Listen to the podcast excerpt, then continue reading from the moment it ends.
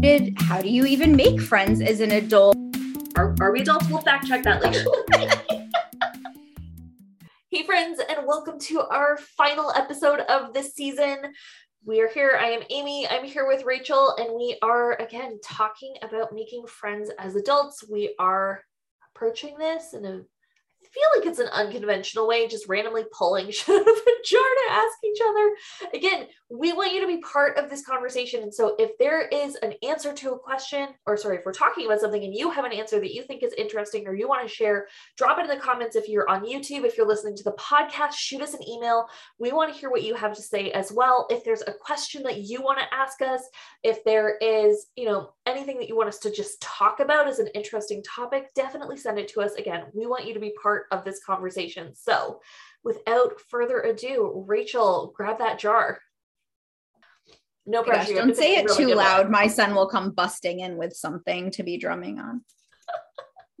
Meal is the word that I have written on this piece of paper. I can only assuming assume we're saying like favorite meal.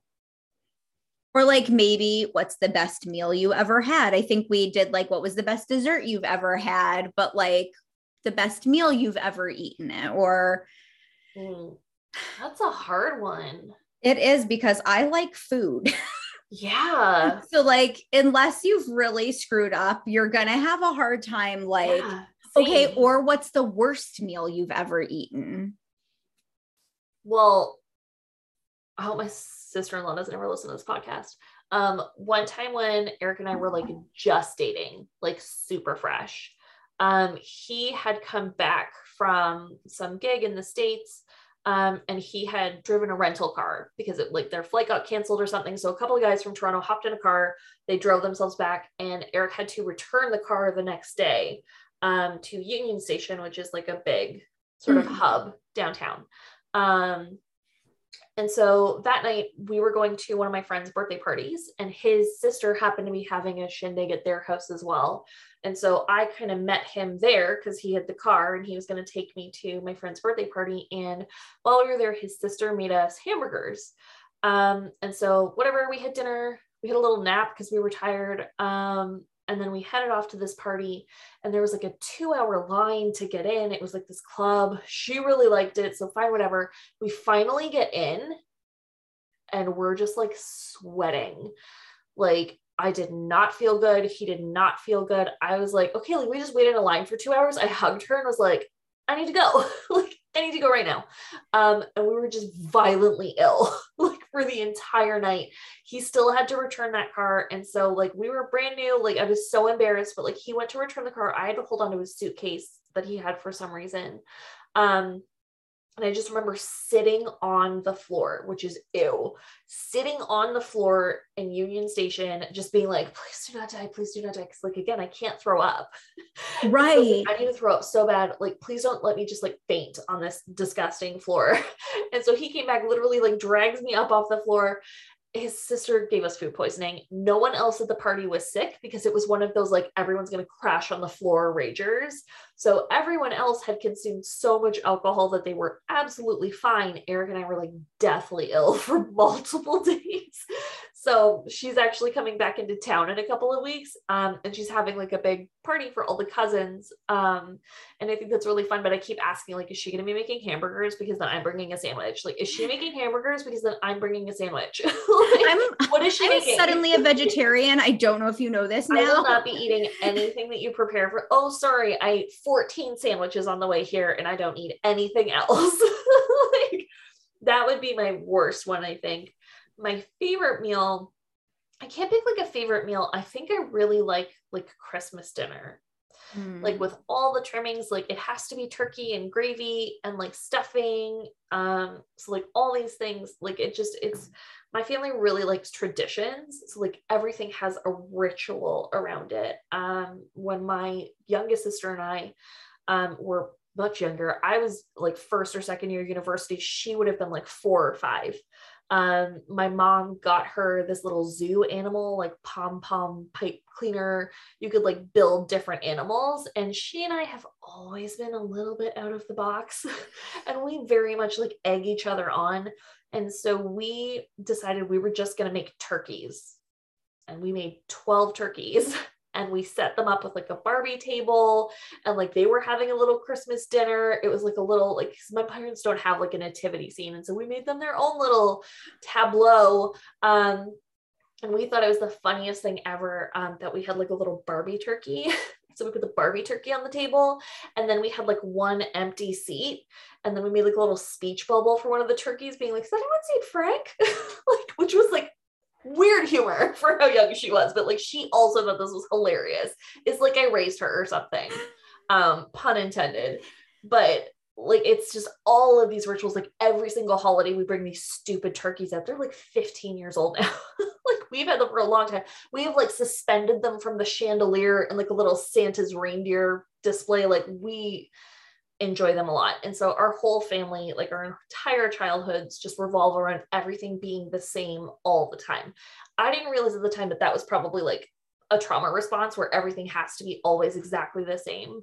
Um, but like just sort of having those things all in place definitely feels like my favorite meal. One year for, um, I think it was Easter, my parents had to go visit my stepdad's mom like she was sick or something so they were just going to check on her and it happened to be easter weekend and so my mom like my mom and all, like all of our clan were in their minivan for six and a half hours driving from ottawa to toronto and she came home and she decided to make like one of those spiral hands my sister and I, my sister's five years younger than I, so she like just she just turned 30. I'm 35. We still refer to it as that time mom made ham for Easter because it was not the tradition. And my mom was like, Well, I didn't have like hours and hours and hours to make you a turkey. What did you want us to do? And we are like, Well, we wanted turkey because that's like we just cancel Easter. we wanted you to have hours and yeah, hours. You, you can't have Easter with it. Like you would just do it tomorrow then. We would just move Easter. like you just you can't just cop out and make a ham.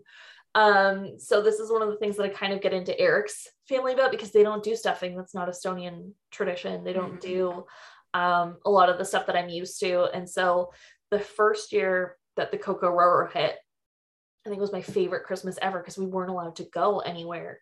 And so it was just Eric and I for the first time. It's usually like a 45 person affair. It was just the two of us for the first time ever. And I made every single thing from my childhood. So like we had stuffing and we had like the special like potatoes and we had like, I made us like a little tiny chicken, like best meal I've ever had. You know, that was the one best meal I've ever had. And like we like made little appetizers and we felt like we were so fancy in our pajamas eating these appetizers. like I think that that actually might be my favorite meal ever is the only Christmas that we've ever had just the two of us. Mm-hmm. Um, because I made everything, I made everything that was right. The only thing that I didn't have was those stupid little turkeys. Was the only thing. But yeah, I'd say that was my favorite. I love that. Yeah, I like that very sour because he likes the big 45 percent Christmas. But I'm an introvert, so there. like, yes, one Christmas out of our whole life.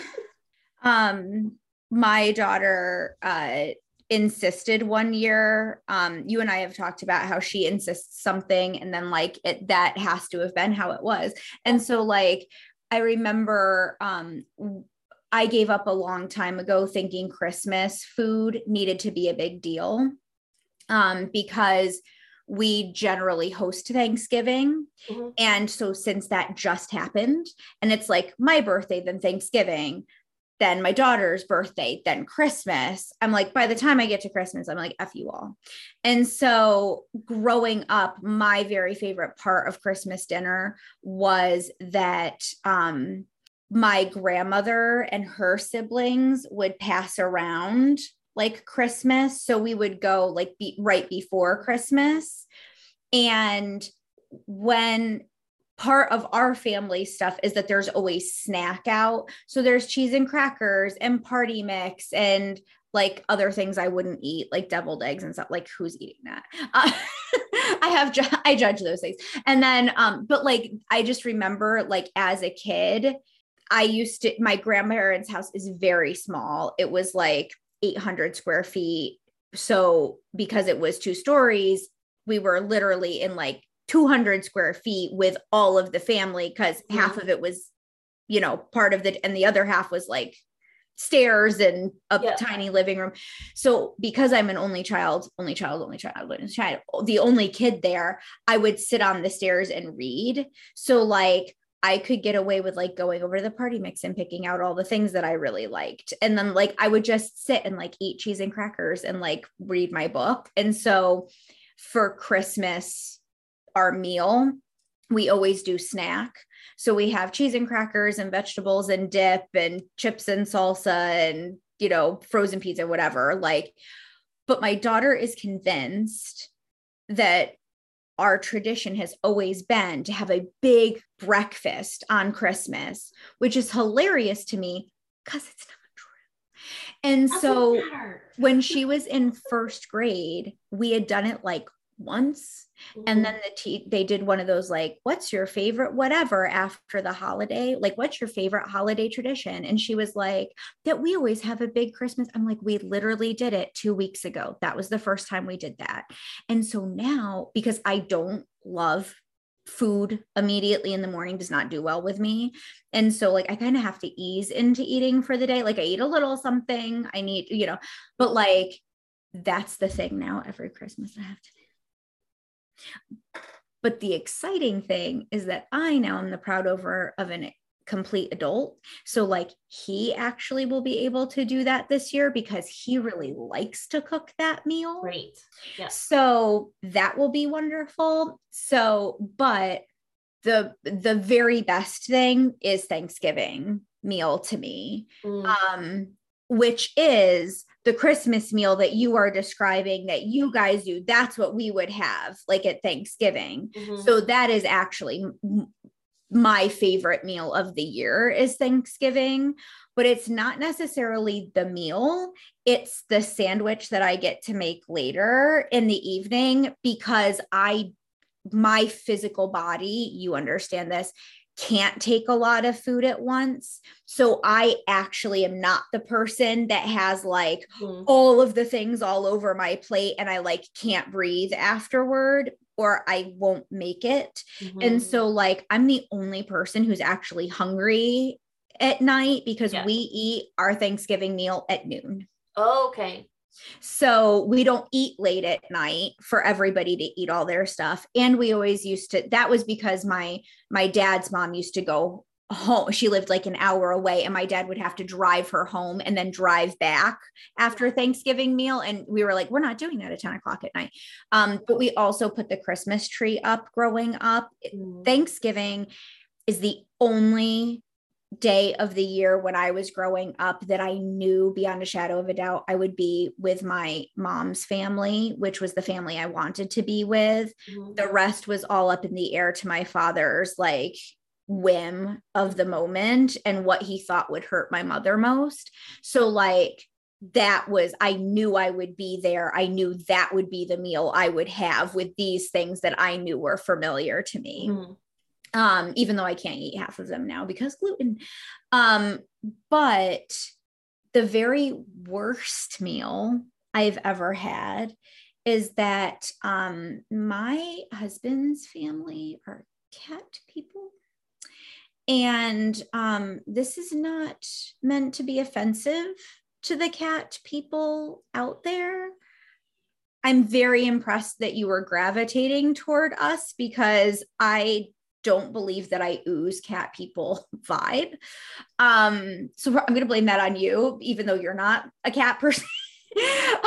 like you're a people person. You're not you you do not personally have an, an array of cats. You have two very adorable puppies. But like um I was raised to be polite in a very specific way when eating at other people's homes. But one thing I can't be okay with ever is like a kitchen not being pristine. Mm-hmm. Um, and my in laws uh, have had various numbers of cats since I've been with my husband. And it is very difficult for me to eat any of the meals mm. because I've watched the cats like walk across the counter while it's been being cooked. Mm-hmm. And that to me isn't like your kitchen's not pristine. That's like you just let an animal that poops in a box and then uses its feet to cover all of that up and walked all over the ground indoors and outdoors where people's shoes have been because the rule is not like my house was growing up which is you do not wear shoes in this house mm-hmm. and i am not okay with whatever domino effect of what has ended up where i am and so anything that i've had to eat that I know has come in contact with animal paws is probably the worst meal that I've ever eaten. And it's not because the food is bad, mm-hmm. it's because I can't get over that. The environment is bad. yeah. Well, you said it, I didn't. Um, but but like also when i was in third grade we went to orlando because my dad was the high school guidance counselor and it was part of his job description to be um, the head chaperone of the senior class trip every year. And every year they came down to orlando and then went to daytona beach and it was a thing. And when i was in third grade they were down a chaperone. So my mom somehow got roped into going, which meant I had to go mm-hmm. because of the custody agreement that we had with my father. I wasn't actually allowed to stay overnight anywhere my mother wasn't present. So I had to go right. with them. Um, which was cool because it meant I got to go like on a vacation to Disney World. But um in true 18 year old asshole fashion, uh the students uh were broken up into groups because safety in numbers. Mm-hmm. And the girls who got grouped with one of the foreign exchange students weren't thrilled that they had like been grouped with the kind of like nerdy male foreign exchange student and they left him in Disney like they just left him somewhere but he didn't speak English and so like they we had to wait until the entire park closed so they could sweep the park for people who were left to find him. Yeah. And we were supposed to leave and like go to this dumb go-kart place and then get dinner. But because everybody had we got to see the fireworks which i had wanted to see. So i was kind of like hee hee hee ha ha ha. Um but by the time we got back to the hotel nobody had eaten. Right and they ordered Domino's pizza, which might not sound weird to a lot of people, but I grew up in New York State. Oh. So you simply, I had very literally never eaten a piece of pizza from a chain other than Pizza Hut because book it. If everybody's heard of that, and you get a personal pan pizza, you like read books in elementary school and then you get a coupon for that. Anyway, I had literally net first of all, I'd never seen a Papa John's, a Little Caesars, a Domino's. A, like I'd never seen one because of where I grew up. So I'd only eaten in like pizza places where like the grandfather was working there and the father and all the high school students were pissed. It was Friday night and they were working there. Like I had never been anywhere else. And it came and it was freezing cold and the crust was burned. And my parents and I were like, you know, whatever the equivalent of the fuck is this in my third grade mind was what we were all like, how did this happen? And so, like, that is literally the worst piece of food I have ever put into my mouth. Fair. Anyway, that was a lot. But I'm very passionate about food and I like food, obviously. Thing you couldn't grasp that feels ridiculous. It was so hard to grasp now. I know specifically what happened. Like, you know, I never know why I put the thing in. I know exactly. Okay, you go first then. well, everybody just heard me talk for a very long time. They're like, the whole thing is listening to a podcast and listening to people talk. um, I was talking to my son, and this particular story came up. So, when I was in kindergarten and we were learning our left from our right, which you might have heard this, I might have told you this too at some point um, they gave us a red ring to put on. I only told you personally this story though, right? Not yeah. on the podcast yet. No, I think it was just me. Okay. They gave us a red ring to put on our right hand. Get it? RR, red, right. Okay. Everybody's with me so far. So they would be like, raise your right hand. Like, raise your right foot. Put your left foot in, hokey pokey all around, whatever. And so, but then it would be like, let's turn around and face the flag. Raise your right hand, blah, blah, blah. And I would be like, well, my right hand was over here when I was facing the other way. So um, clearly now this is my right hand. You people are a bunch of idiots.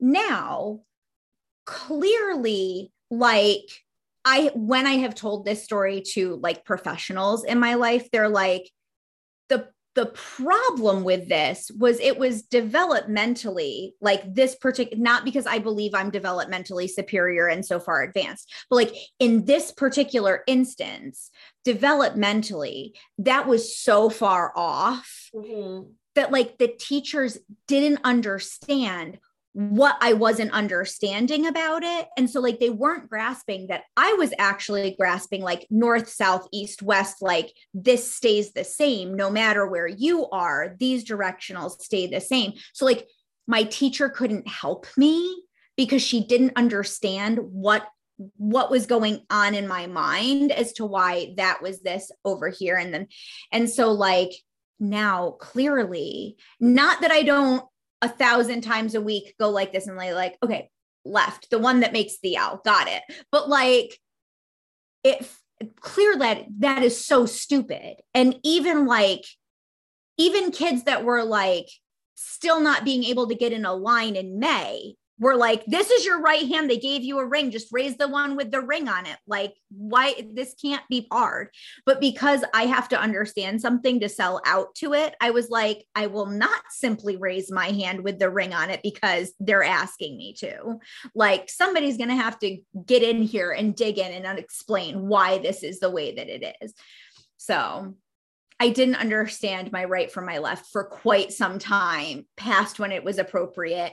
And also, I have to count on my fingers still as an adult. Like, my daughter laughs at me because she can do like, she is math is like her thing and she just gets it. And last night we were playing cribbage and like as you go around you say the number of points that it is now, which is like my worst nightmare.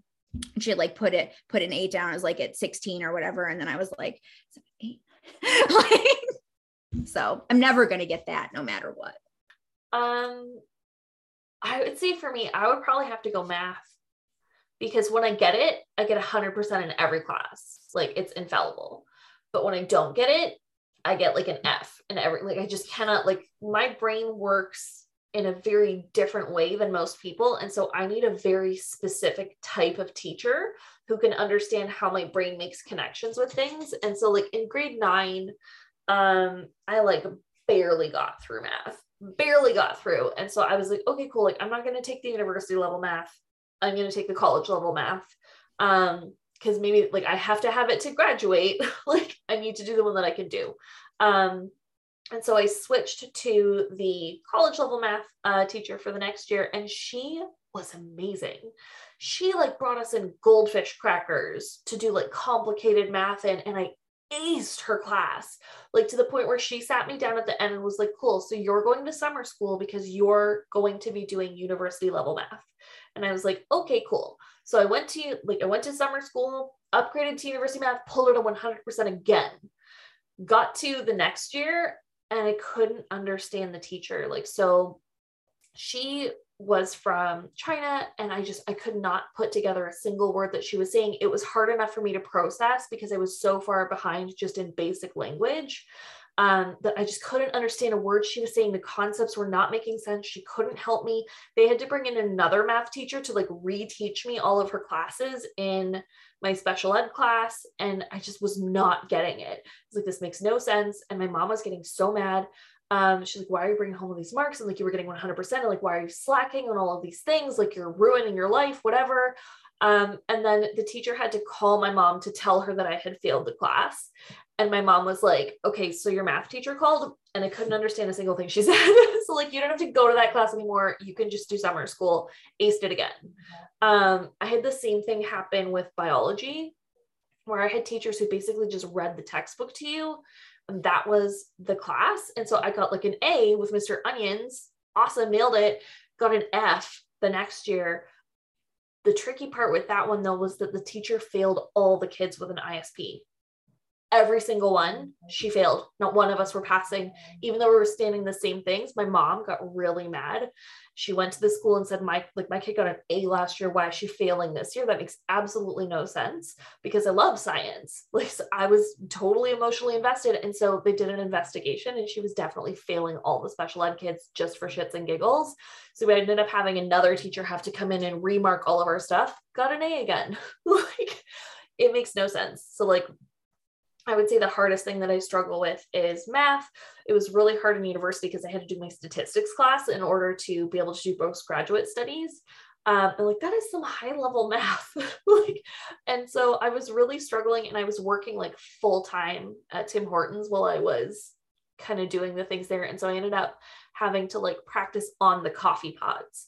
So like anytime there was downtime, I was like, so I worked with a chemical engineer and so she would be like just quizzing me on stuff. She'd be throwing a question and be writing on the pot and she would check in, like, show me your math and all this thing. We had lots of customers who came, like, everyone knew everyone there.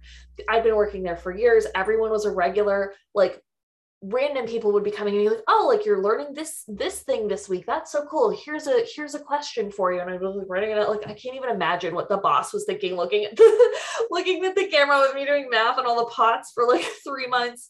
But it's the same thing. Like when people tell me in a way that my brain can make the connections, I can do whatever. Like ace it, no problem. But it's like basic concepts in math, like I just don't understand. I just don't understand and like now they're all gone from my brain. So when I go and do my PhD, like I don't know how we're gonna hack the math part. like that's gonna be interesting. I know it got in there once. It can get in there again.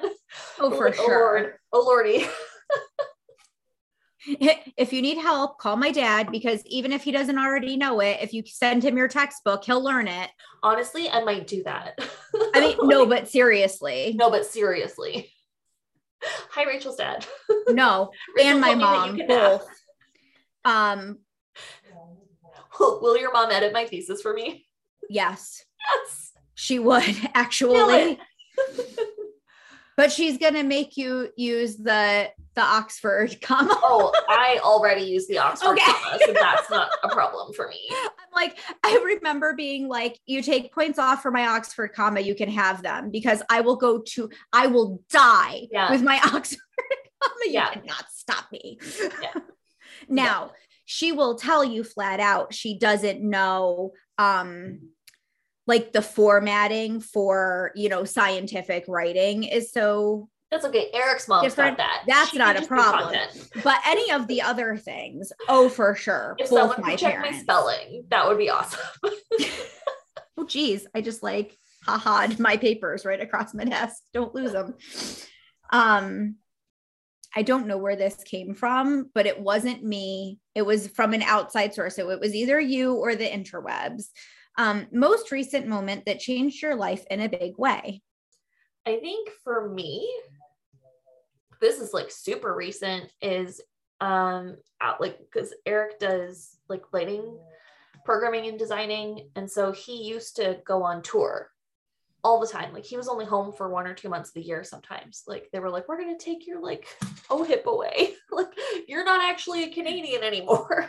like um and then like Kokororo hit and he was just home all the time. Um, and that was really hard for us at the beginning because we were not used to having another human in our space all the time and like having to coordinate schedules all the time. Um, like I coach from home and our dogs both have like full blown anxiety disorders. Like they need medication. Like they're not okay. We love them anyways.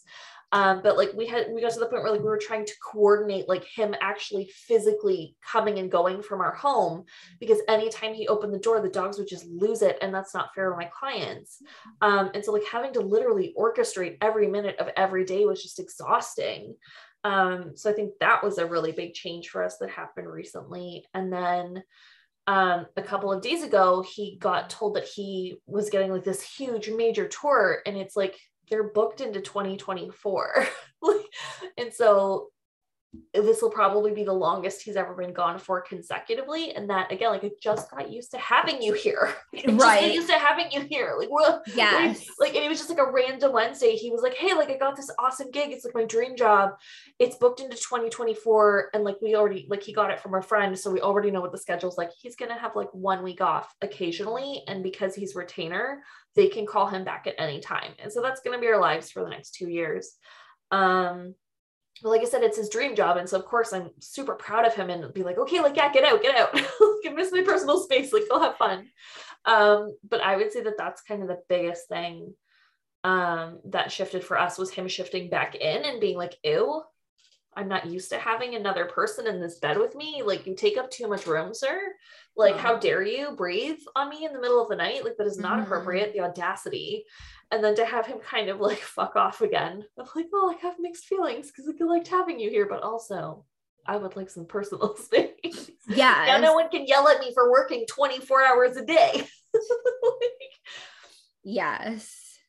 That makes total sense. I definitely, I mean, you know that we have led similar lives in the amount of time away situation. um, but yes, I remember after um I mean, Rob retiring like changed our whole existence. But then, like, if he had to go one place, you know, for even for like a few days, I would be like, oh my gosh, this ruins my life because now, like, because when he was active duty, we never created a schedule that depended on him. So even when he was home, none of the schedule depended on him on purpose because it was too hard for me the back and forth. Let me just have to deal with everything all of the time because having support and then having it ripped out from under me is more disturbing to the schedule than just like I do the things.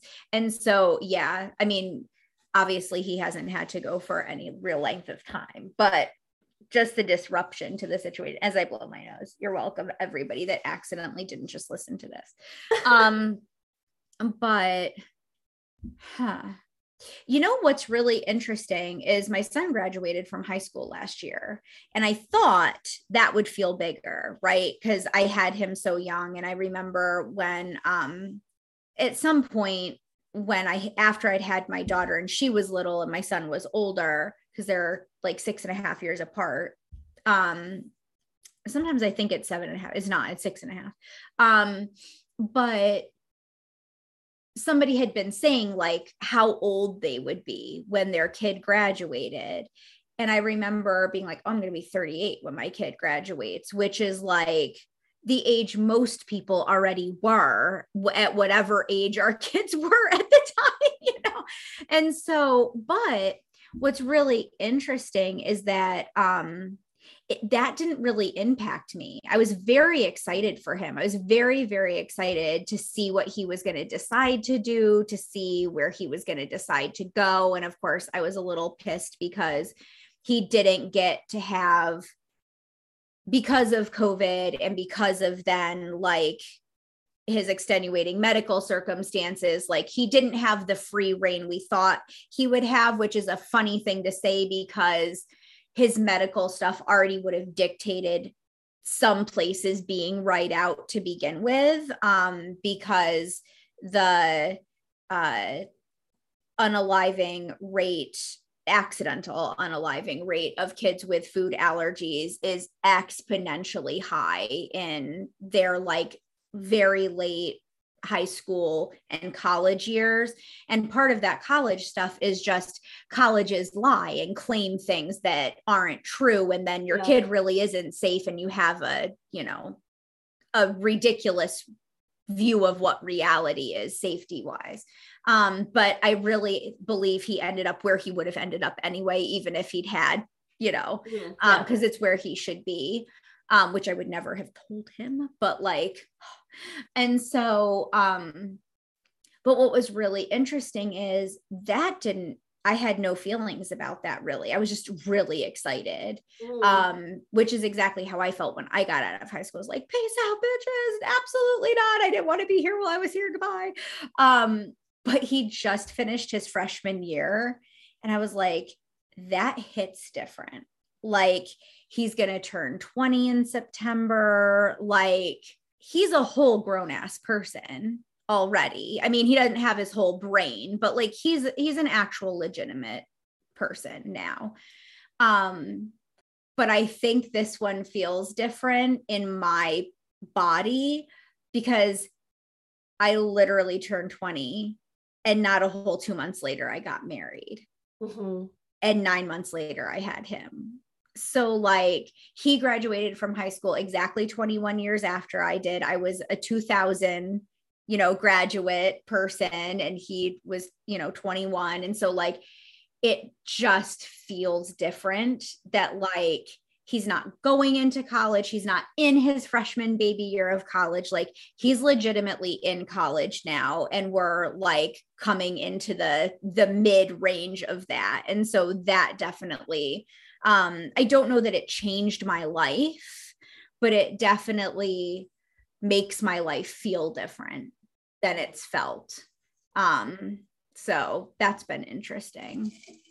We are not ever going to get through all of these. I 36 seasons later. Challenge accepted. Proudest moment. Ooh. Do you have one? Um I mean, I probably have a, a few if I look at them from a perspective of knowing that I should have felt that way. Cause you know that I cannot um I I can't uh connect to like any of my own accomplishments really. Um I think that I was going to say, oh, when I was like given my Air Force ROTC scholarship, but I actually think it was more when I learned that I had gotten it than it like so like it wasn't important to me to be given that in front of other people. Of course my grandfather got to see me present it. So like that was it was proud for me to see like him getting to see that come to fruition. But i think it was just like knowing that i had gotten it myself was a pretty like stellar situation.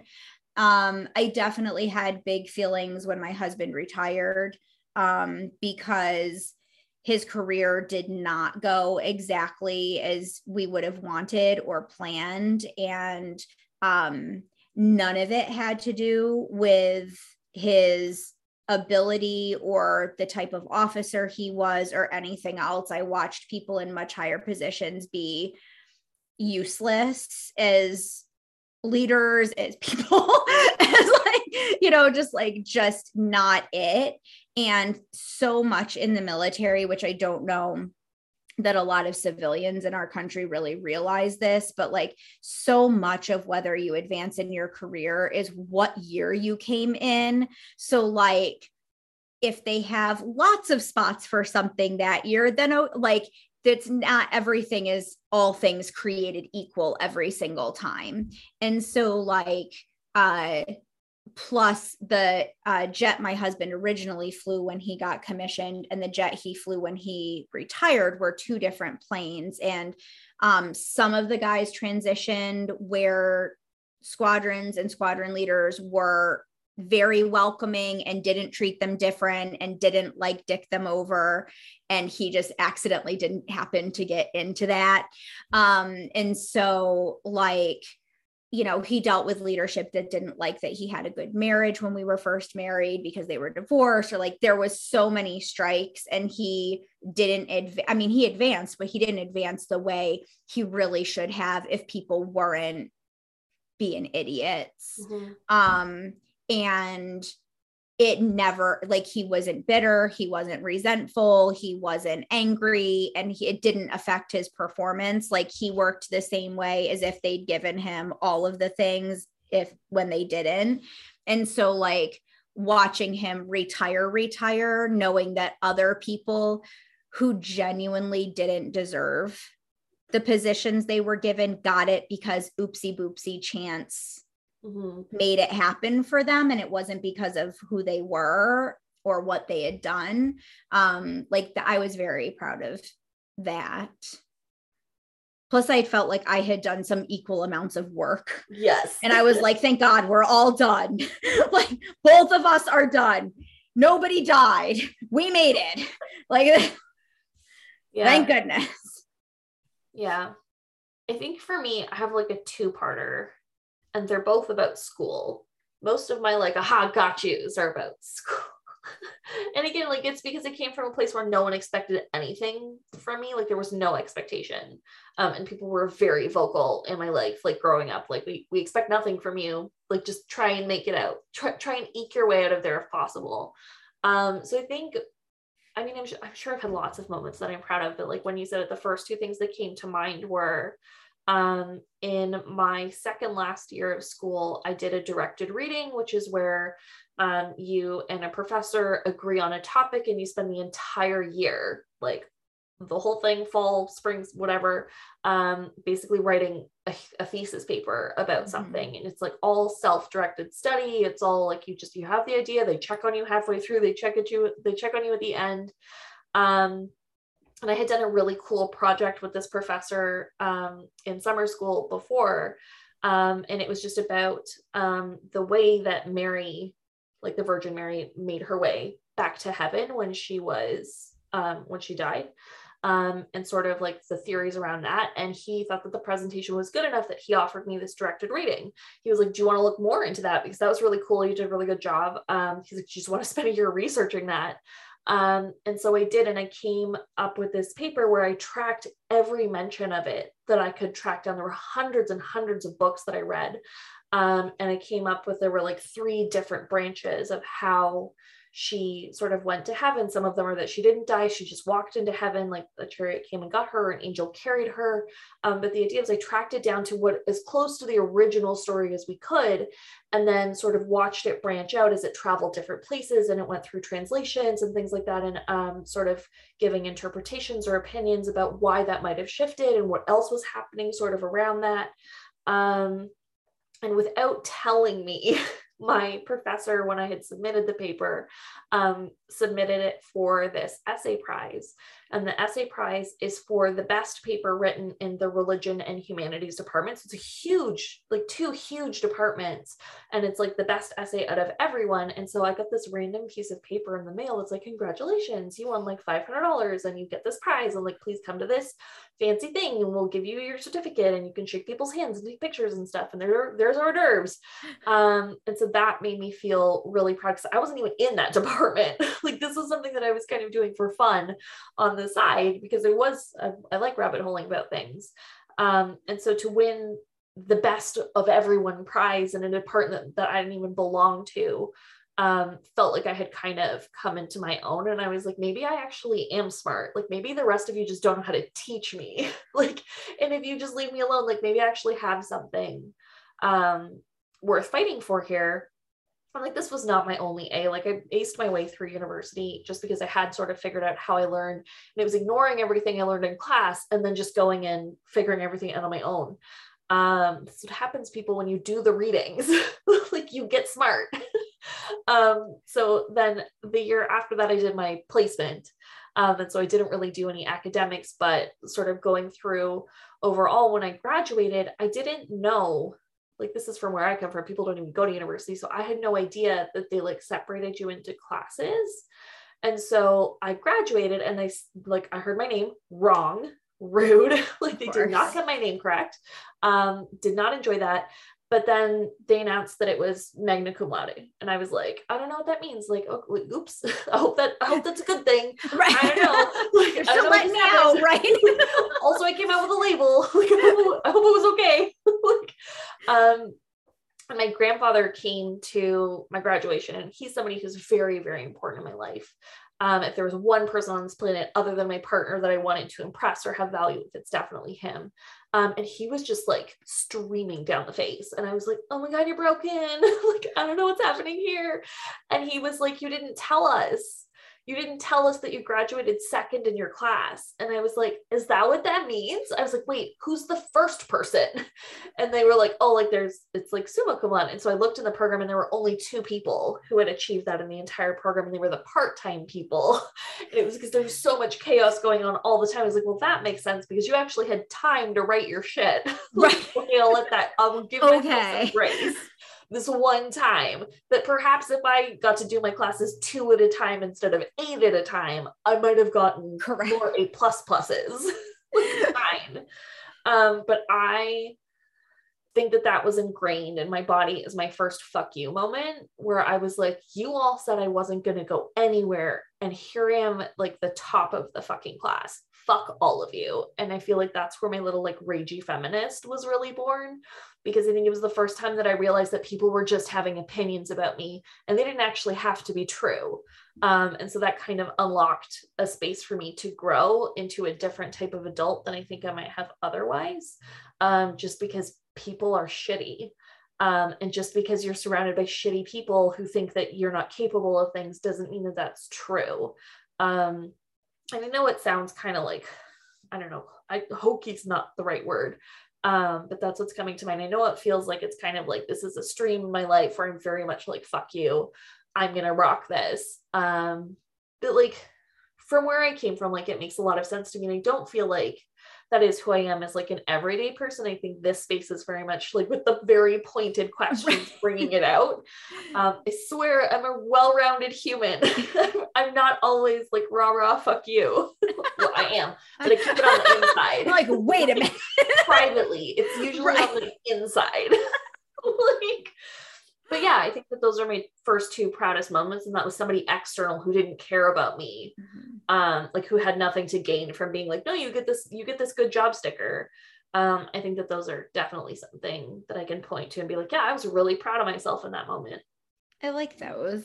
Thank you. And it's true because f you to people who decide other things about other people yeah like you especially when they're the reason that you're you're not feeling capable right like, always you the people who yourself. cause, right? the people who cause the problems are like, well, you're not, well, I don't know, you're not going and you're obviously broken. Right. And no, you're just bad at what you do. Yeah. yeah. Like, if anybody here is considering being an educator and has heard any of these things and thought that's unreasonable to feel that way, you shouldn't be an educator. Pick something new. As the daughter of two educators who has seen a lot of teachers, but very rarely an educator, I will tell you if you feel like the teachers were right in any of these situations, you should pick a new job. Um, I said what I said. Um, day. I don't know if this is like a day versus of your life or of the week. Um, let's let's do day of your life. No, I'm just kidding. I there's not a snowball's chance in hell I could figure that out. Um, let's do day of the week. All right. I feel like I'm very much a Thursday girl. Yeah, like I yes. really like Thursdays because you're in enough of the week that you're kind of like winding down and feeling chill, but like also you're not into the like different kind of work on the weekend. Like I really like having a garden, but it's so much manual labor. Like we have over a hundred feet of garden here. I know that because I had to buy oh, a oh, hundred wow. 29 foot weed mat. It's like we have a lot, like, because we have like a border garden around our house, then we have a border around our backyard. Like, there's a lot of garden happening. And while it's lovely when it's all blossoming and nice, like, there's a lot of manual labor that goes into that. And so, like, well, I like the weekend. It's just a different kind of hard work for me, especially because my partner's gone most of the time. So, like, it's like cleaning out garbage cans and stuff. I don't really like so I like Thursday because it feels chill enough, but it also feels like we're still in the work week and I don't have to deal with any of that crap. Yes. I am also a Thursday person because that is the first night of my weekend because I don't mm. work on Fridays. Right. Um, generally speaking, unless you're like a VIP client and you need a thing from me, and then I will basically do. Not like me, I work on all me. the days. um, like I will basically do what you need me to do because I love you. Um, but that's not to say if I've ever told you I wouldn't see you on a particular Friday that you're not my favorite people. It was probably a real thing that particular Friday. But my husband doesn't work on Fridays either because he works for very long days for the government instead of five, not as long days for the government. So, like, the kids are not all like ready to be up a little later and doing the thing. So, it's a night that we actually get like a mm-hmm. moment because he can stay up a little later. I can stay up a little later because we don't have to be up at the time we normally are up. And then also, like, our people still have to do their things because it's like a school night and a whatever. Also, I feel the energy of ending very heavily in my body.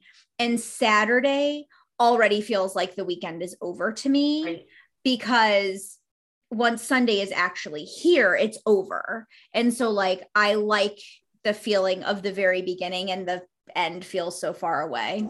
Yeah. It's almost I'm like when you go on vacation and it's almost more fun waiting for the vacation. yeah. Like, two more days, two more days, one more day. And the actual vacation is exhausting.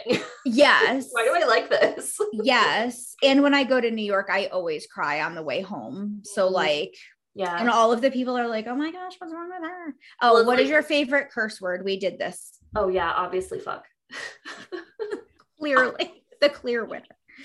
Um, sorry, I didn't mean to move on, but I'm like now I'm feeling the pressure because like the end of the season is here. I'm, I'm feeling the ending, and there's so many things to get through. Oh, should I not have told you it was the last one? No, probably not. No, I knew it was coming because because of because of when it was. Fair. Um, outfit you had growing up that you really like felt yourself in. Like this is this is the outfit. Like I'm feeling this particular clothing situation. Interesting. I feel like I went through so many phases of clothes like because like we've talked about this before a little bit but like in high school in particular i was really popular. Like i fit everywhere because i was a chameleon and really was not investing like myself in anywhere. And so like looking through like i had a friend send me a bunch of pictures um just from like parties that he did a bunch of theme parties. We were neighbors and so i was always invited and like he just sent me like a slew of part like things that he had found on a hard drive and was like oh my god we were so weird. Like and the outfits in this thing was just crazy. Like ah weird fashion. I like uh and it's starting to come back and i'm like no. Nope like, it was a bad choice I, the first time around. Yeah what did i feel what I feel is like my outfit I had this gray dress. So, like we've talked about this before, I've been on a whole bunch of medications that just wreck my body. Like I've gained over 100 pounds. And so I really struggle to feel comfortable in my body because it swings by like 20 or 40 pounds like every couple of months. Like it's really intense feeling like you look in a mirror and you never look like yourself because you never look the same for more than 10 days in a row. Um, and when I was at my biggest, I had this gray dress. Like I worked in a really upscale law firm. So like there was definitely an expectation about how you looked. And I had this one dress. It was like a little like boat neck. It had no sleeves, so I could always wear a sweater with it. And it had this little like black belt and like a little flare. Like it just fit me perfectly. And it didn't really matter to me you know, when I was wearing that thing, it was kind of like I had put my armor on for the day because I knew like that was as good as my body was going to look. And that was as confident as I was going to feel. And part of my job was hiring people. And so I always wore that as like my power suit when I was going in and trying to do anything as a person of authority, especially because when I was a manager, I was very young. Mm-hmm. I was like 25 in charge of 15 people who could be my parents. And so there was always a bit like I definitely overheard them one time calling me their child leader, which like, oh my feelings. I didn't mean to. like it didn't I didn't ask for this. I actually really just came here to scan things. I wanted a nothing job and I have so much authority. Don't know what to do with it. Um, but yeah, that one dress was so nice. And I had this one pair of high heels that never ever hurt my feet. They were just magic. Um, and Schnitzel ate them. It's the only pair of shoes he's ever eaten. And I think it's because I cried so much when he broke them that he was like, Oh, like, is that a no? Is that like off? Is this a boundary? like, okay, cool. And he's never, like, not a single shoe since then. Like, he'll walk around with them sometimes. Um, but he's just like putting them in different places. He's like the same with Pancake trying to unmake the bed. He's like, these don't go, like, these shouldn't be together. This one should be over here. And so, like, he just rearranges the stuff sometimes, um, which is fine, but he's like very careful with the shoes after I had like a definite nervous breakdown. I feel like that's my uh, chef's kiss. Like when I lost all the weight and like I donated it because I was like, this this thing is magic. Someone else needs to have this. Um, but that was the only thing that I can like remember being sad that I had to let go of. And I didn't know at the time that you could just like take it to a seamstress and have them remake it, or I would still have it. Right. I was devastated to find that out later. It's like, oh, F. but yeah, I think that that's definitely my power suit. I don't know that I can think of anything as an adult.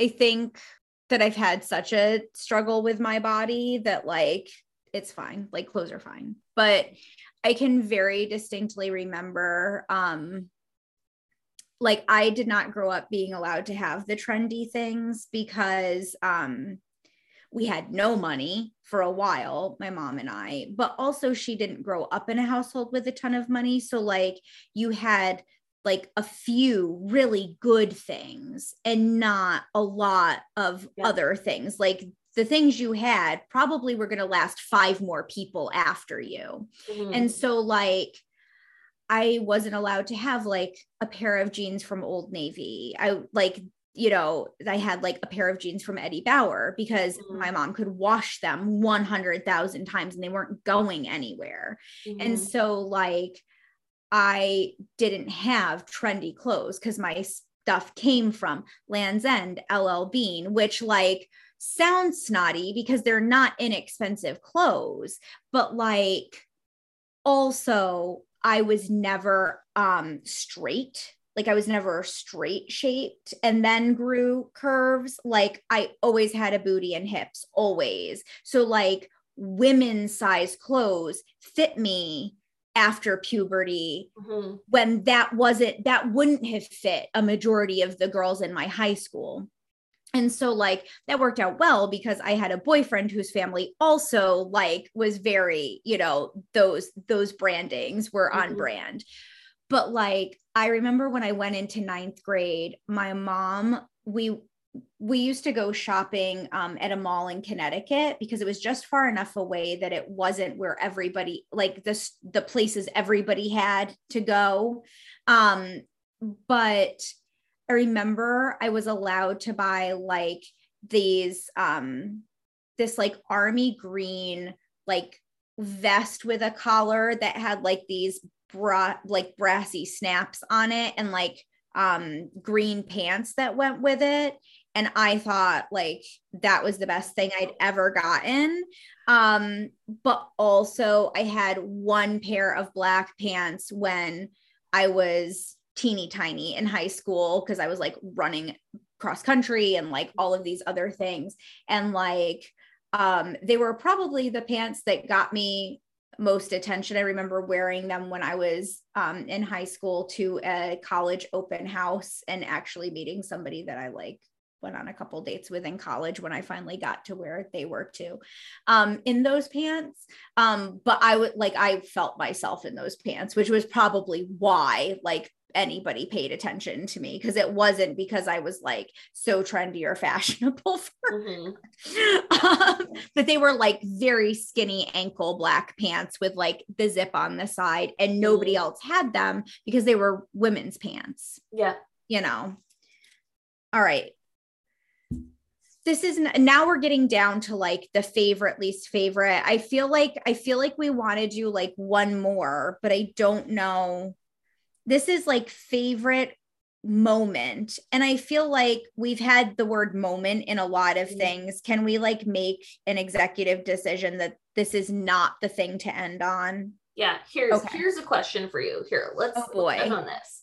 What is something that a person has done for you to show you that they love you with no words? Oh man. Hmm. Hmm. okay this is not going to be the best maybe example or like whatever. But um no i don't know. I don't know if that's the one i want to use. I have a very specific thing but it's not something i'm willing to share.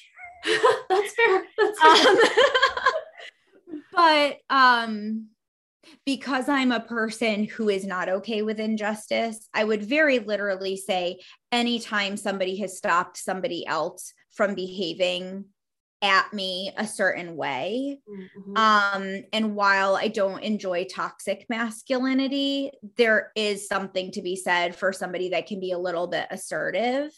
And um, I definitely have had like partners in my life that have behaved that way and like not let the things happen to me.